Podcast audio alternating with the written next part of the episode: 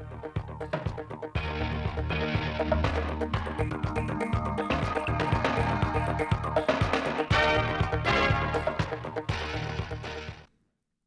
chào quý vị và các bạn đến với bản tin thời sự 16 giờ thứ Tư ngày 15 tháng 12 năm 2021 của Đài Phát thanh Truyền hình Thanh Hóa. Chương trình được thực hiện trực tiếp trên sóng FM tần số 92,3 MHz. Thưa quý vị và các bạn, sáng nay 15 tháng 12, Hội Người Cao Tuổi tỉnh Thanh Hóa đã tổ chức Đại hội đại biểu lần thứ 3, nhiệm kỳ 2021-2026 và kỷ niệm 10 năm thành lập Hội Người Cao Tuổi tỉnh Thanh Hóa, mùng 6 tháng 10 năm 2011, mùng 6 tháng 10 năm 2021. Dự đại hội có các đồng chí Ngô Trọng Vịnh, Phó Chủ tịch Thường trực Hội Người Cao Tuổi Việt Nam, Lại Thế Nguyên, Phó Bí thư Thường trực Tỉnh ủy, Trưởng đoàn đại biểu Quốc hội Thanh Hóa, Phạm Thị Thanh Thủy, Ủy viên Ban Thường vụ, Trưởng Ban Dân vận Tỉnh ủy, Chủ tịch Ủy ban Mặt trận Tổ quốc tỉnh, Đậu Thanh Tùng, Phó Chủ tịch Ủy ban dân tỉnh, Trưởng Ban Công tác Người Cao Tuổi tỉnh Thanh Hóa, Nguyễn Quang Hải, Phó Chủ tịch Hội đồng nhân dân tỉnh, lãnh đạo một số sở ngành cấp tỉnh và 175 đại biểu đại diện cho hơn 480.000 người cao tuổi trong tỉnh. Phát biểu chỉ đạo tại đại hội, các đồng chí Ngô Trọng Vịnh, Phó Chủ tịch Thường trực Hội Người Cao Tuổi Việt Nam và đồng chí Đậu Thanh Tùng, Phó Chủ tịch Ủy ban dân tỉnh, Trưởng Ban Công tác Người Cao Tuổi tỉnh Thanh Hóa, biểu dương và chúc mừng những kết quả mà Hội Người Cao Tuổi tỉnh Thanh Hóa đạt được trong nhiệm kỳ 2016-2021.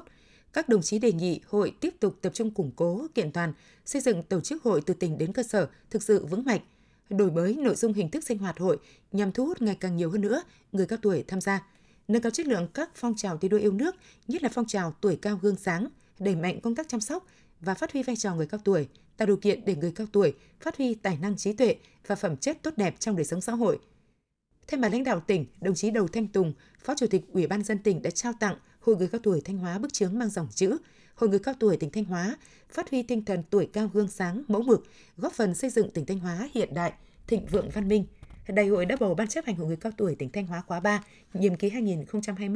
2021-2026, gồm 41 thành viên, bầu đoàn đại biểu đi dự Đại hội Người Cao Tuổi Việt Nam khóa 6. Ông Nguyễn Đức Thắng tiếp tục tái cử chức Chủ tịch Hội Người Cao Tuổi tỉnh Thanh Hóa, nhiệm kỳ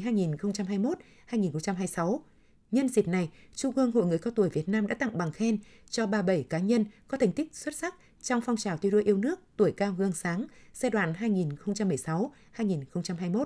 Sáng nay, phát biểu chỉ đạo tại lễ ra quân tấn công trấn áp tội phạm, đảm bảo an ninh trật tự Tết Nguyên đán Nhâm Dần 2022, Thiếu tướng Trần Phú Hà, Ủy viên Ban Thường vụ Tỉnh ủy, Giám đốc Công an tỉnh Thanh Hóa yêu cầu các đơn vị công an trong tỉnh cần nêu cao tinh thần trách nhiệm, chấp hành kỷ luật kỷ cương, chủ động bám sát địa bàn, thực hiện nghiêm túc kế hoạch. Theo đó, bắt đầu từ 8 giờ ngày 15 tháng 12 năm 2021 đến ngày 14 tháng 2 năm 2022, Công an các đơn vị và địa phương trong tỉnh sẽ đồng loạt ra quân thực hiện đợt cao điểm tấn công trấn áp các loại tội phạm, đảm bảo an toàn giao thông, an ninh trật tự, bảo vệ Tết Nguyên đán Nhâm Dần 2022. Sau khi phát lệnh, lực lượng công an tỉnh đồng loạt ra quân diễu hành, tập trung tối đa lực lượng phương tiện, quyết tâm đấu tranh với các loại tội phạm, xử lý nghiêm các hành vi vi phạm pháp luật trên địa bàn toàn tỉnh. Bộ Công Thương vừa ban hành thông tư 21/2021 về việc quy định cửa khẩu nhập khẩu ô tô chở người dưới 16 chỗ ngồi. Ngoài 5 cảng biển trước đây, ô tô dưới 16 chỗ thời gian tới được nhập về Việt Nam qua cảng Nghi Sơn Thanh Hóa vào ngày 24 tháng 1 năm 2022. Theo thông tư 21/2021/TT-BCT, 6 cảng biển được phép nhập khẩu gồm Cái Lân, Quảng Ninh, Hải Phòng, Nghi Sơn Thanh Hóa, Đà Nẵng, Thành phố Hồ Chí Minh và Bà Rịa Vũng Tàu. Tuy nhiên, thông tư 21/2021 cũng nêu rõ quy định 6 cảng biển được nhập khẩu ô tô không áp dụng với xe tạm nhập tái xuất của doanh nghiệp, tổ chức được hưởng quyền miễn trừ theo quy định riêng của Chính phủ, Thủ tướng.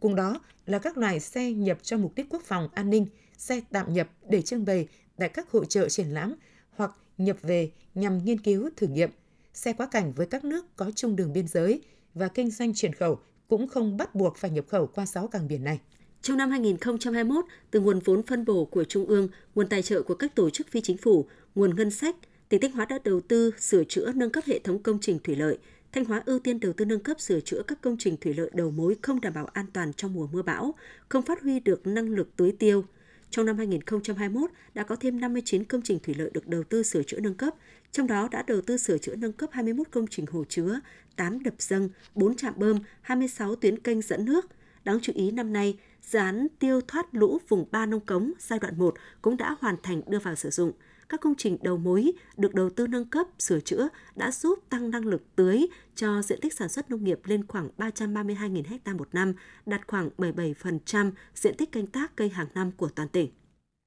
Ủy ban dân thị xã Nghi Sơn vừa tổ chức hội nghị thông báo đến các tiểu thương phương án đưa chợ còng vào hoạt động sau gần 2 năm xây dựng. Trên tinh thần tiếp thu ý kiến đề xuất của các tiểu thương, lãnh đạo thị xã Nghi Sơn khẳng định phương án tổ chức hoạt động của chợ còng đã được các cấp có thẩm quyền phê duyệt và được thị xã giám sát chặt chẽ để tạo điều kiện thuận lợi cho các tiểu thương. Lãnh đạo thị xã Nghi Sơn yêu cầu chủ đầu tư miễn tiền thuê gian hàng 2 năm ở tầng 1, miễn 3 năm ở tầng 2, năm tiếp theo giảm 30% tiền thuê gian hàng ở tầng 1, 50% ở tầng 2 đối với các hộ bị ảnh hưởng do cháy chợ cũ. Thị xã Nghi Sơn chỉ đạo các lực lượng chức năng tạo điều kiện thuận lợi, đảm bảo an ninh trật tự để chợ còng đi vào hoạt động.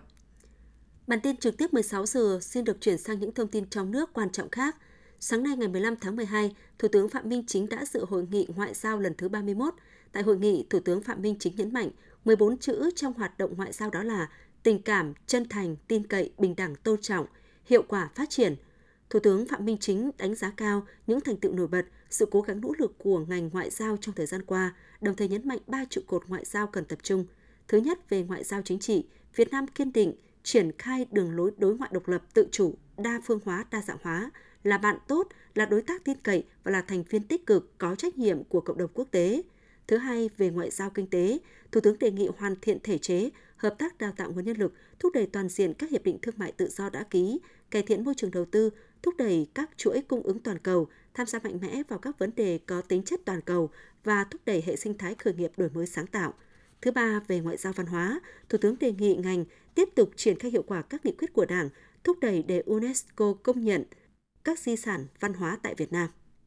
Chủ tịch Quốc hội Vương Đình Huệ đã ký ban hành nghị quyết số 10/2021 của Ủy ban Thường vụ Quốc hội về việc gia hạn thời gian lưu giữ hàng hóa tại cửa hàng miễn thuế, kho của doanh nghiệp bán hàng miễn thuế, hàng hóa gửi kho ngoại quan đáp ứng yêu cầu phòng chống dịch COVID-19. Theo đó, hàng hóa lưu giữ tại cửa hàng miễn thuế, kho của doanh nghiệp bán hàng miễn thuế, hàng hóa gửi kho ngoại quan đã hết thời hạn lưu giữ, bao gồm cả thời gian gia hạn, theo quy định tại Điều 47, Điều 61 của Luật Hải quan số 54-2014 đã được sửa đổi bổ sung một số điều,